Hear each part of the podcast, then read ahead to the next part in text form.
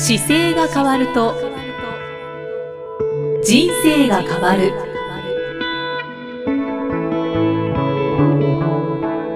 こんにちは、生きみえです。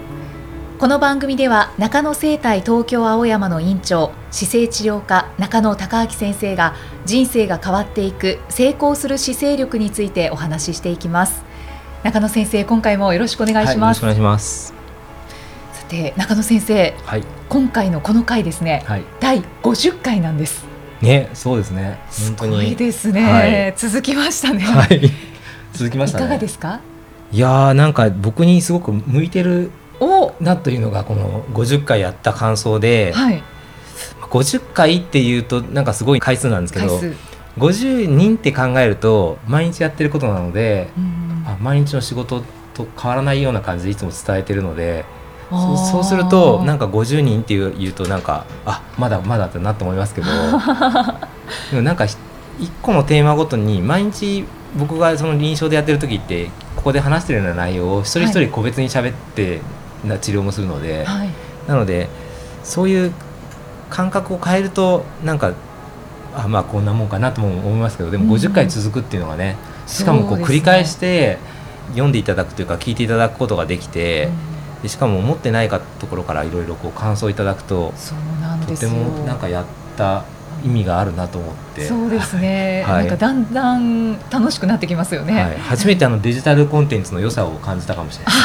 い。よかったです、これから100回200回と続けていきましょう、ありがとうございます。さて、はい、えー、今回はですね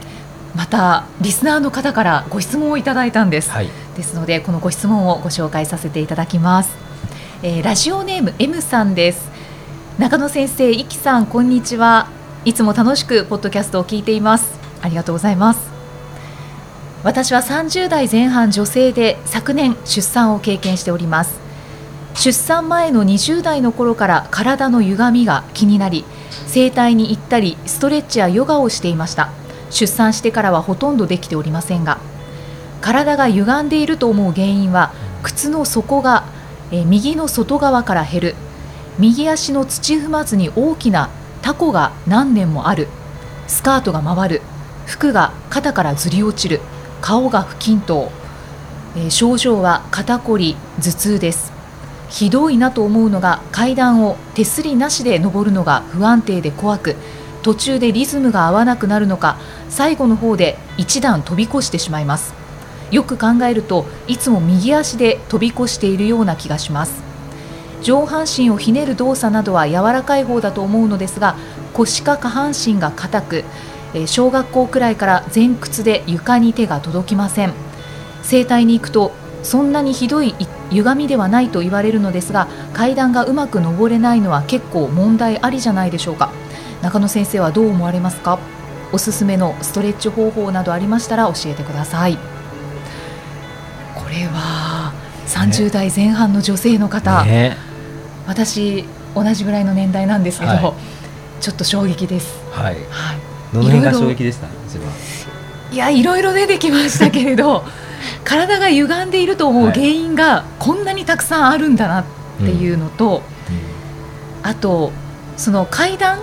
を手すりなしで登るのが怖くて、はい、で最後は必ず一段飛び越してしまうっていうのが、うん、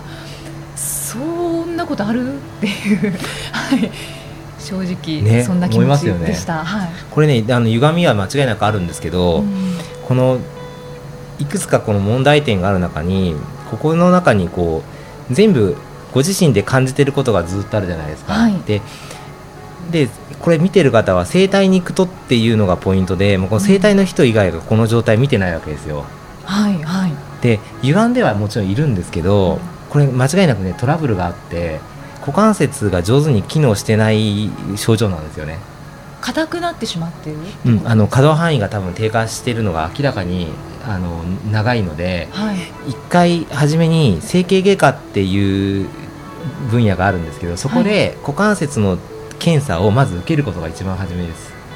でこれ結構この形の方が多いんですけどまずね、はい、保険証通常日本人はみんな持ってるので、はい、保険証で整形外科にまず行くとですねこの状態はレントゲン取ったり検査するんですよ。そうすると問題があるかどうかってすぐ分かるのでそれをやるのが一番まず初めなんですよね。はい、で実は関節面に問題があることっていうのは結構あって、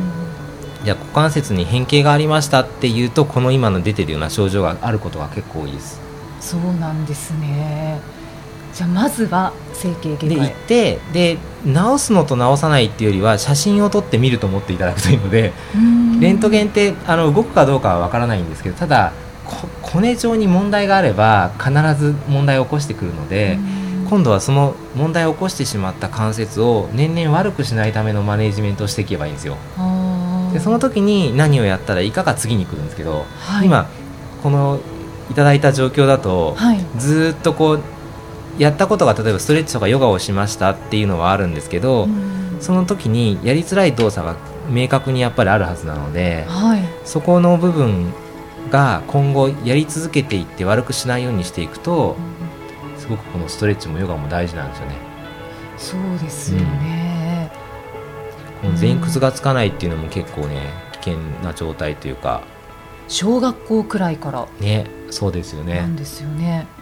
これ前屈はねつくようになる要素が通常いろいろあるので、はい、使い方が今上手に使ってないこともあるんですけど、うん、あのストレッチとしてはいつもこう前屈をやっていくとか股関節の可動範囲を広げるっていう種類のものは順番にやっていった方がいいです。ストレッチ。もヨガもそうなんですけど、今やらないっていうことよりもただその長年こう歪みがある原因がずっとあるのでこれは間違いなく歪んできてるので他にも股関節以外にこうちょっと背骨がねじってるような側腕症っていうのがあるんですけどそれもあるかもしれないですね。じゃあまずは自分の体がどのような状態かを見て、うん、そうですね。だから問題がありそうな場所でその足が右足で飛び交いにくいってあるじゃないですか、はい、これなんかはこの状態だけ病院に伝えると検査はしてくれるのででそれが本当にどこに問題点があるのかないのかだけまず見てもらうと一番いいので。で問題なければないでそこからトレーニングしなきゃいけないんですけどあってもそれを基準にトレーニングしなきゃいけないんですけど現時点で何はい、何が起こってるかがわからない限りはついついまあいいやって置いといちゃうので。そうですね。今30代前半かな？前半ですよね。ね。30代前半の状態を要は6070でもキープできればいいわけですよ。そのためにやれることっていうのが、はい、座り方とか使い方の中にいっぱいあるのではい、でちょっとまあ出産してからの状態出産経験されているので、出産した時に骨盤がちょっと緩みやすくてその時にまたちょっとねじったりとかがあったのかもしれないですけど。まあでももともときっと体が硬くて、そうですよね。その上に出産を経験されたから、うん余計こう歪みっていうのが自分でも気になりだしたんでしょうね。これねいろいろ実際にご本人とお話ししたりする時は、うん、この20代の頃までにどんな生活してたかを聞いてくると、はい、結構見えてくるんですよ。小学校時代に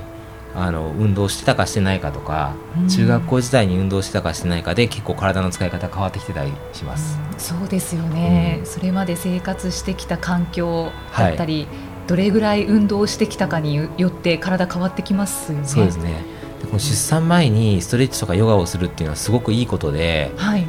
今聞いてる方がこう出産前の方だったりする時は、うん、この体の柔軟性ってすごく大事なんですよね。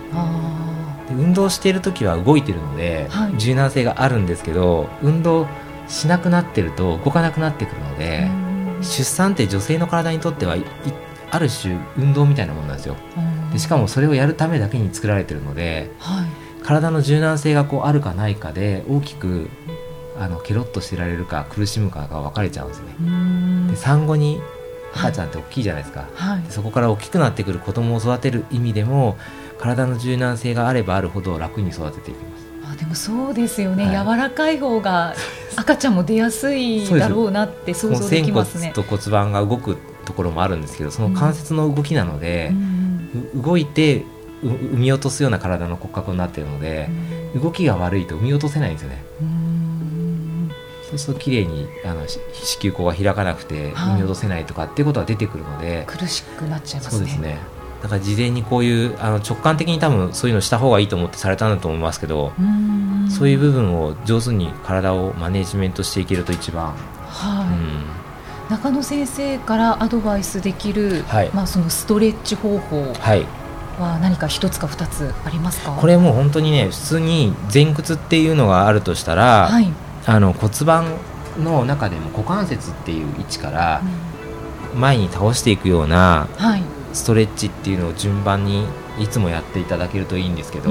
いつも中野先生が言われてるストレッチ方法というか前屈の仕方ですね。はい、あと開脚でもいいですし股関節から前に倒すっていう動きをやりやっていくことがすごく大事ですね。で開脚の時ってどうしても、うん、あの足をこう開こう開こうとするんですが、はい、まあ、それも大事だと思うんですけれども、はい、あれですよねこの骨盤を立てて。はい、そうです立てて、はい、骨盤を立てて股関節の部分から前に、そうですね。こう手を伸ばして、はい、えー、体を伏せていく、はい、そうですね。っていうのが大事ですね、はい、何でも知ってますね。それは私も毎日やっております。そうですね。本当にそこがそれだけでも変わってきます、はい、で硬いと思っているものがやり続けていくと少し開きやすくなってくるので、で股関節に本当に問題がある場合はそれ以上物理的にいかないっていうケースもあるんですよ。これは子供の時には骨が全部固まってなかったんですけど、はい、あの成人する過程であの骨が全部固まってきた時にもうすでに可動範囲が取れないっていう股関節もあるのでそういう場合だとあのそれ以上悪くしないためにやっぱりそれでも柔軟性が必要なんで、ね、持ってるものを最大に引き出すことが鍵なので。はい。こが一番大事ですかね。じゃあ毎日コツコツと、その前屈と開脚を。そうですね、はい、これ整体に行くとそんなに歪みがひどくないですよって言われるんですけど、うん、整体ってあの前の何回か前の時にもお話ししたんですけど、はい、割とその整体ってすごく幅が広くて、うん、僕も自分で中野整体って名乗ってるから整体なんですけど、はい、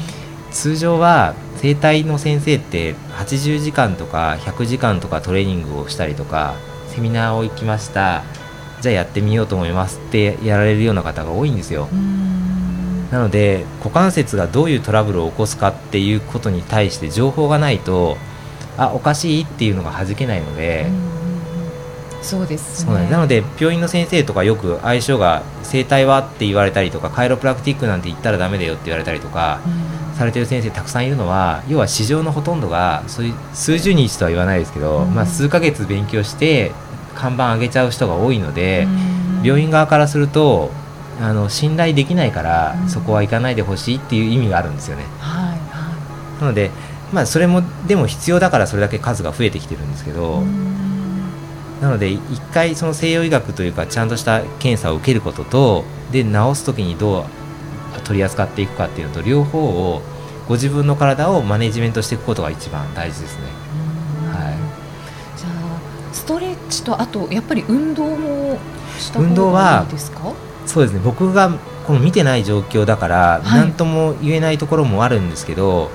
い、もし股関節に問題があった場合に運動する時っていうのは運動の仕方がちょっと変わってくるんですよ。あの人間の体って歩くような動物なので、はい、歩きが基本になるんですけど股関節にトラブルがある場合っていうのは、うん、歩き続けると股関節悪くするケースがあるので確かにそうですねなので、ね、例えば自転車に変えるとかですね運動の仕方を。あと水泳とか水の中に変えるっていう方法はあります。だからもこの方がもし泳げなかったとしても、はい、僕は結構水泳をおすすめすることがあって。水の中で歩く歩くのもいいですし泳ぐのもでもいいんですけど今水泳も結構上手に教えてくれると泳げるようになってくるのであの股関節がもし問題があって変形性の股関節症っていうのがありましたって言った時は運動方法を歩くとか走るじゃなくて水泳とか自転車っていうふうに変えていくと長く運動ができるんですよね。あじゃあそこも参考にしていただきたいですね。そうですねね泳いでない方が泳ぎ出すのは結構大変だっていうのはよくわかるんですけどね。はい。先生はちなみに水泳されてるんですか？僕はあのそうですね。今2014年にそのトライアスロンにエントリーした時に、水泳をやり直して泳げるようになりましたけどね、クロールは。そうなんですね、はい、それまではなかなか。それまでは小学校の時に水泳は教わったことはあったんですけど、まあ久しぶりに泳いだら25メーターが全然泳げないぐらいでした。ずっと。そうなんですねでも言ってたんですよ患者さんには水泳いいですよとは、はい、ああ、ね、言ってたんですけど自分ではなんかすごいもがいて苦しくて溺れそうになるから避けてたんですよ。トライアスロンにこうエントリーしてしまったがために、はい、あのトライアスロンでも3.8キロ泳ぐんですけど海で。で3.8キロの泳ぐっていう目標が決まった瞬間からもうどうしたら泳げるかに変わってきてやるしかない。そうですね。日本一泳ぎ方がおし上手に教えられる先生はどこにいるのかとかですね。調べ出した、調べていってで自分に合うやり方を探し出してきて、はい、で泳げたんですけど結局。じゃあやっぱりこれもコツコツ、まあ、先生の場合は目標ができたから、必ず泳げるようにはなります。そうですね。でやっていけばいいのでなんか苦手だと思うよりは上手にこの今だと股関節と付き合っていくために、今までやってないことをやってあげることが長くそれこそピンピンコロに行くためには極めて、はい、そうです。なのでこの問題ありだと思いませんか？って言われたのは本当に問題が現時点はありなのでこのイムさんは上手にここから今日きっかけにですねちょっと取り扱い方法に新しいレパートリーを多分入れていただけると、